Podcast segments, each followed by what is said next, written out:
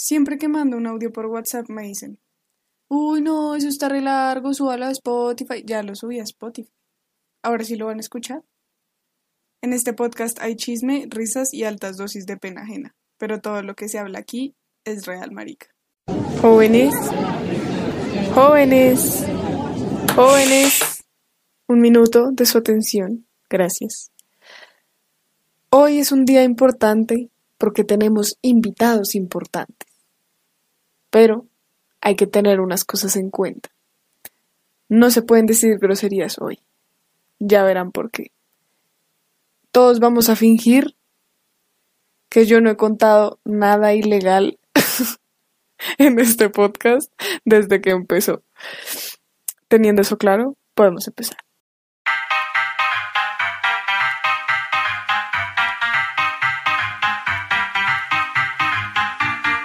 Hola amigos, ¿cómo están? Bienvenidos nuevamente a un episodio de Es Real Marica.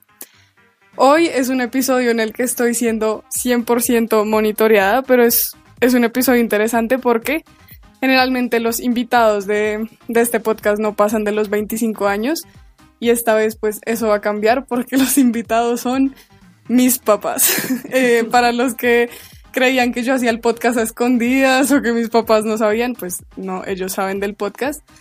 Y esta vez pues aproveché y los invité para hablar de nuestras experiencias con profesores. Hola papás, ¿cómo están? Hola Majo. Hola Majo, ¿cómo estás? Hola a todos, ¿cómo les ha ido? ¿Cómo les ha ido amigos? Eh, no dije sus nombres porque son mis papás, pero pues son William Orozco y Matilde Daza, los presento. Eh, pues sí, pues mis papás como todos en la vida tuvieron profesores que, que nos dejaron experiencias y que nos marcaron. Eh, y como han vivido más que nosotros y han tenido tanto colegio como universidad, pues ya se imaginarán todo lo que vivieron. Entonces, vamos a empezar con mi papá, que tiene una historia bastante graciosa. Papi, adelante. Bueno, Majo, yo eh, estudié arquitectura en los años 80 en la Universidad Piloto. Y allá en la Universidad Piloto le decíamos la playa porque de verdad muchos costeños estudiábamos arquitectura en esa época y éramos todos muy unidos, así fuéramos de, de Bolívar, de Sucre, de Magdalena, de Guajira, de Cesar, de Atlántico. Éramos eh, los costeños y nos uníamos. En alguna época, en séptimo semestre, teníamos un profesor cuchilla que era eh, de refrigeración y aires acondicionados. Y de pronto teníamos un primero o un segundo parcial, no recuerdo cuál, pero teníamos un parcial y todos asustados porque no habíamos, no habíamos estudiado. Porque en la arquitectura siempre está uno pendiente del, del taller y no de estas otras materias que llamábamos rellenos, entre comillas.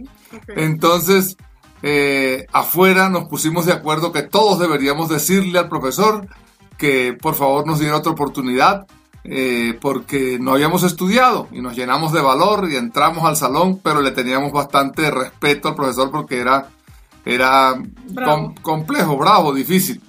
Bueno, eh, saquen una hoja y ya iba a empezar los puntos y yo me llené de valor y alcé la mano, pero yo no hablé en nombre del grupo porque quedamos en que cada quien iba a hablar individualmente. Y dije, profesor, mire, a ver Orozco, ¿qué pasa? Es que la verdad nosotros no nos preparamos para estudiar este, este parcial.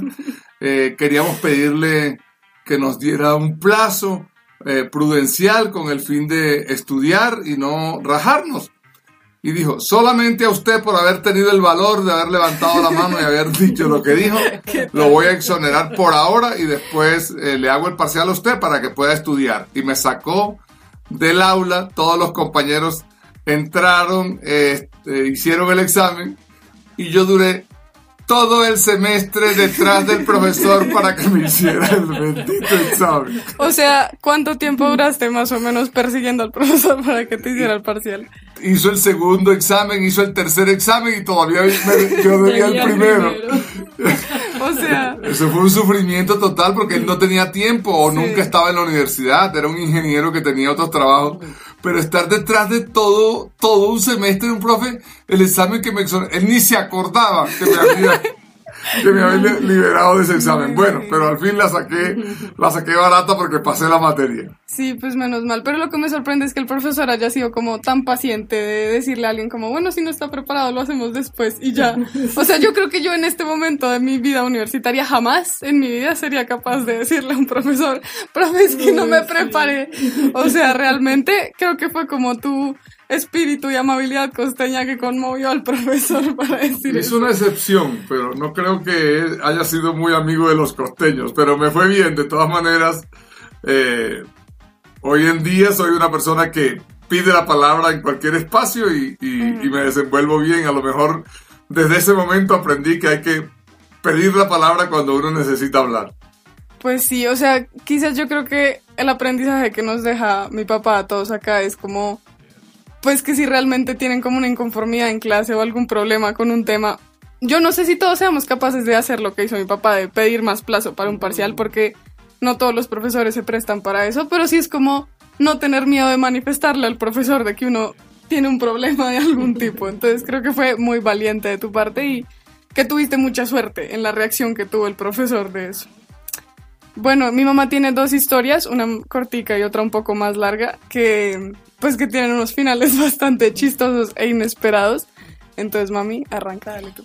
Bueno, yo no, yo no era tan valiente como William de levantar manos ni nada de eso. pero, pero sí tuve mis, mis, mis experiencias con algunos profesores. Yo era muy tímida, yo no hablaba, yo, mejor dicho, de vainas se enteraban que yo estaba en el salón. Pero, pero una vez en, en, eso era como cuarto, quinto semestre tal vez, en una materia, yo soy, estudié ingeniería civil, soy ingeniera civil y en una materia que se llamaba materiales para construcción, un examen. Y el profesor nos pidió hacer un listado de todos los materiales que nos había enseñado que se utilizaban en, en construcción. Yo, yo presenté mi examen, hice mi lista, salí feliz, me fue bien. Y, res, y oh sorpresa, cuando el profesor me devuelve el examen, tenía una nota en rojo que decía, ¿esto qué es? Y, hago un paréntesis aquí para contarles que nosotros éramos rumberos hasta decir no más. Eso explica muchas cosas. Llegaba trasnochada esos exámenes. O sea, la verdad me, me, tocó duro en mi universidad, me tocó repetir muchas materias, desafortunadamente. Pero éramos muy rumberos. Entonces, oh sorpresa cuando yo veo esa nota en rojo que dice esto qué es. Resulta que yo había escrito como material para construcción baile rodado. Y el material se llamaba canto rodado. De tanto pensar en rumbo, baile rodado. Entonces como que allí lo que hice fue reflejar lo que yo realmente De tanta rumba, baile rodado. Sí, una, unas como, como acontecimientos o anécdotas porque le suceden a uno dentro de la carrera. Eh, podría contarles otra así cortica, por ejemplo, eh, también como en, como en el mismo semestre o en quinto semestre, en estadística. Me empecé el semestre y me estaba yendo re mal en todo y, y me hicieron el primer corte de estadística y saqué 0,5 en el examen. El profesor los entregó eh, delante de todo el mundo, iba llamando uno por uno y cuando me llama a mí, delante de todo el mundo, me dice, eh, cuando termine la clase quiero hablar contigo no, me vio más nunca. no. volví a clase, me retiré del semestre. La cobardía. No volví nunca más porque me hizo pasar un oso tan horrible. Sí, o sea, pero él dijo tu nota en voz alta, dijo Matilde 05, no, Matilde nos vemos más tarde. No, no dijo la nota, pero el solo hecho de decirle a uno quiero hablar con usted al final de la clase, ya eso dice todo. Sí, qué humillante. No me volví a ver nunca más. pero sacaste tu ingeniería de la... Ah, bueno, es verdad, es verdad. por eso uno ahora lo cuenta sin, sin pena, pues, sin pena. Bueno, y la tercera historia sería eh, el coco que me tocó dentro de todos los cálculos que tuve que, que, repetir y todo esto. Había una materia de séptimo semestre que se llamaba mecánica de suelos.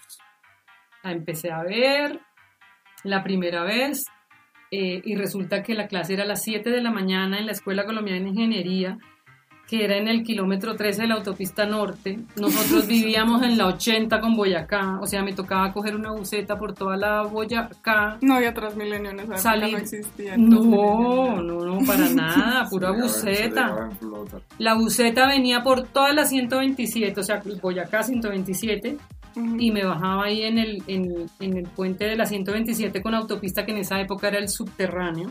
Sí. Y ahí me tocaba coger una flota, flota china, porque no habían busetas en esa Sí, época. No habían busetas en esa época para, para la autopista norte, para salir de Bogotá. pues. Ujú. Entonces yo empecé a batallar con esa clase de 7 de la mañana porque el profesor era muy puntual y cerraba la puerta a las 7 en punto. Ay. Entonces llegar a esa clase era una odisea. Pero yo, yo me esforzaba, de verdad me esforzaba por llegar y muchas veces llegué a clase, el profesor me miraba, o sea, yo no sé, yo, yo no sé qué tenía el man conmigo, pero bueno, yo esforzándome por llegar a las 7 de la mañana en ese semestre y resulta que el man me cogió entre ojos porque yo como que no llegaba muchas veces o a veces él daba oportunidad de entrar y preciso, ahí estaba Matilde entrando tarde. Sí, le das A veces, a veces daba, bueno, hoy dejo cinco minutos y preciso yo llegaba era dentro de los cinco minutos. Entonces el man me cogió entre ojos y para rematar, pues a mí no me, no me iba bien en, la, en los exámenes, sobre todo. Porque uno los trabajos pues los hacía, pero el examen, que era lo que más valía, mal. Sí. Perdí la materia, me tocó repetirla con él mismo, era el único profesor en esa época que dictaba esa materia. Y otra vez yo batallando desde Santa María del Lago para la autopista norte, para los jardines del recuerdo. Y lo mismo, la misma historia. Y para no alargarles el, alargarles el cuento, la vi tres semestres, las tres veces la perdí. Y, y me voy yo en esa época con una imagencita de la Virgen en la mano, con, con el Magnífica. Yo decía, no, mi mamá decía que el Magnífica eso era lo más poderoso que había. Entonces yo dije, este man me tiene que pasar esta tercera vez porque si no... Y yo me fui con mi virgencita en la mano y llegué, doctor, mire, yo necesito que usted me ayude porque yo hice todo lo posible. El hombre me ha dicho, pues si usted hizo todo lo posible, usted no merece ser ingeniera. Y me echaron de la universidad un año y me tocó volver a presentar exámenes para volver a entrar. Qué rabia. Y por eso estoy echando el cuento, porque entré otra vez y terminé la carrera Y a es- pesar de todo. Ahora es ingeniera. Si este profe si ese profesor llega a escuchar esto, señor, sí lo merece y sí llegó a ser ingeniera. Que le fue mal en una materia. Ah, no, en, ese, diferente. en ese momento yo quería encontrármelo en algún momento de mi, de- del ejercicio de mi profesión. Claro. Pero nunca, nunca más lo volví a ver, ni a, ni a oír, ni dónde trabajaba, ni nada. Mm. Pero bueno, gracias a Dios no se cumplieron sus palabras. Ay, sí, porque qué tal. Es que uno como profesor no debería decir eso. Dime. Te tengo otra anécdota si la quieres. Dale. Mm, Dale. Bueno, la mía la, es más corta. Yo tenía un profesor en séptimo semestre que era apellido Chitiva, de matemáticas, exactamente de estructuras. Y Chitiva era hincha a morir del Santa Fe. Entonces no gustaba de los costeños, que éramos hinchas del Junior, ni tampoco de las personas del interior, que eran hinchas de Millonarios. Pero siempre el lunes, si Santa Fe ganaba, llegaba contento. Pero si Santa Fe perdía, la llevábamos. Ya sabíamos que la teníamos en rojo con el hombre. Y él tenía diapositivas, entonces presentaba diapositivas donde en una mostraba la cimentación y decía esta es una cimentación fuerte. Eh, después presentaba unas vigas y decía estas son unas vigas esbeltas pero son muy buenas. Y después presentaba unas columnas y decía estas columnas son precisamente resistentes y hablaba todo de temas estructurales. Y la última, la última ayuda que tenía para presentar echaba un discurso antes de presentarle. Decía, ahora sí les voy a mostrar toda una estructura que complementa columnas, vigas y cimentaciones como una sola fuerza. Y pan nos proyectaba el equipo del Santa Fe. Y todos salíamos burlándonos. Eso es lo que siempre lo hacía. Toda- en todos los semestres hacía lo mismo. ¿Qué tal? Amor, cuenta la, la, la entrevista que nos hicieron en el colegio de Willy. Willy es mi hermano, por si necesitan el contexto. Willy, Willy, Willy tenía nueve años y por indisciplinado lo sacaron del Emilio Valenzuela. Lo echaron en quinto de primaria. Entonces nos fuimos a un colegio donde estaba uno de los primos, que era un colegio pequeño en, en Cajitá, era. No. En, ¿Cómo se llama? ¿Dónde vive Gaby? ¿En Cota? En Cota, en Cota, en Cota. en Cota. Y resulta que eh, estábamos todos sentados en una mesa redonda, William y yo, con William José, que es Willy, y el rector. Y nosotros pues contándole el problema con el que llegábamos con Willy, que queríamos ver si nos daba la oportunidad de que William José entrara allá, eh, a quinto de primaria, a terminar quinto de primaria. Y, y hubo un momento, nosotros contándole todo lo de Willy, con Willy presente, Ok. y él contándonos del colegio, y hubo un momento en el que William José salió al baño. Y entonces nosotros corriendo empezamos a contarle, mire, este niño tiene una psicosis con la enfermería. En todas, las- clases pide permiso porque le dio dolor de cabeza, porque le dolió una pierna, porque y se va para la enfermería. Y claro, en la enfermería lo acuestan en la camilla, allá se queda en la camilla. Y resulta, llegó Willy y todos callados otra vez. Entonces el rector le dice, bueno, William José, ¿tienes alguna pregunta? Ujú. ¿Y qué creen que preguntó? Aquí hay enfermería. ¿Qué tal?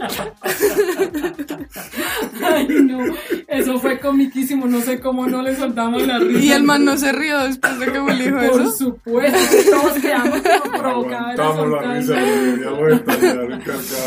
Ay, qué Y chistoso. tú no tienes una historia. Sí, es que yo, yo estaba esperando que ustedes terminaran. Pues es lo que me parece curioso es que como papás, o sea, como que las experiencias con profesores no se acaban solo cuando uno se gradúa, sino de cuando eres papá y tienes hijos, todavía te toca vivir experiencias con los profesores.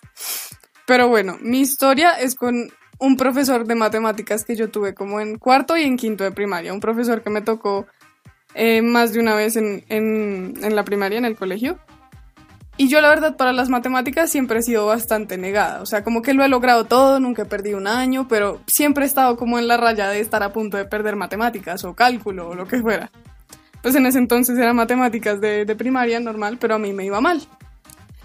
Entonces ese profesor, pues de por sí ya me, lo que dices tú, igual que el tuyo, como que me tenía entre ojos porque él sabía que a mí me iba mal. Y aparte en ese entonces yo me estaba haciendo amiga de Hans. Hans es el que salió en el episodio pasado. Entonces, claro, yo me la pasaba molestando con Hans en clase. Entonces el man nos tenía en ojos a los dos, en fin. El caso es que ese profesor hacía algo y era que por actividades que uno hiciera en el cuaderno, él las firmaba. Y al final del, del corte, del trimestre, hacía como conteo de firmas. Entonces, de ese conteo de firmas salía una nota. Pues obviamente yo no tenía las actividades del cuaderno completas. Y entonces el profe dijo, hoy conteo de firmas. Y Hans y yo diciendo como, no, ¿cuántas firmas tienes? Y Hans me decía, tengo 10. Y yo veía mi cuaderno y yo tenía dos firmas. Y la gente decía, profe, yo tengo 40. Yo tengo 30. Y así, y Hans y yo como con re poquitas firmas. Entonces, claro, pues nos llamaron a lista y Hans dijo que él tenía sus 10 firmas y lo miraron mal, pero el, el profesor siguió y lo rajó, pero siguió. Bueno, y María José Orozco, ¿cuántas firmas tiene? Y yo, así en voz alta, porque iba preguntando en voz alta. Y yo, profe, yo tengo dos firmas. Y todo el salón en silencio. Y el man me dice con tal, con todo el odio del mundo a una niña de 10 años, va y le dice, lo único que yo valoro de ti es que vengas al colegio. Oh, por Me dijo así, me dijo así y yo quedé fría. O sea, yo creo que yo nunca me quejé. Ceros, papás.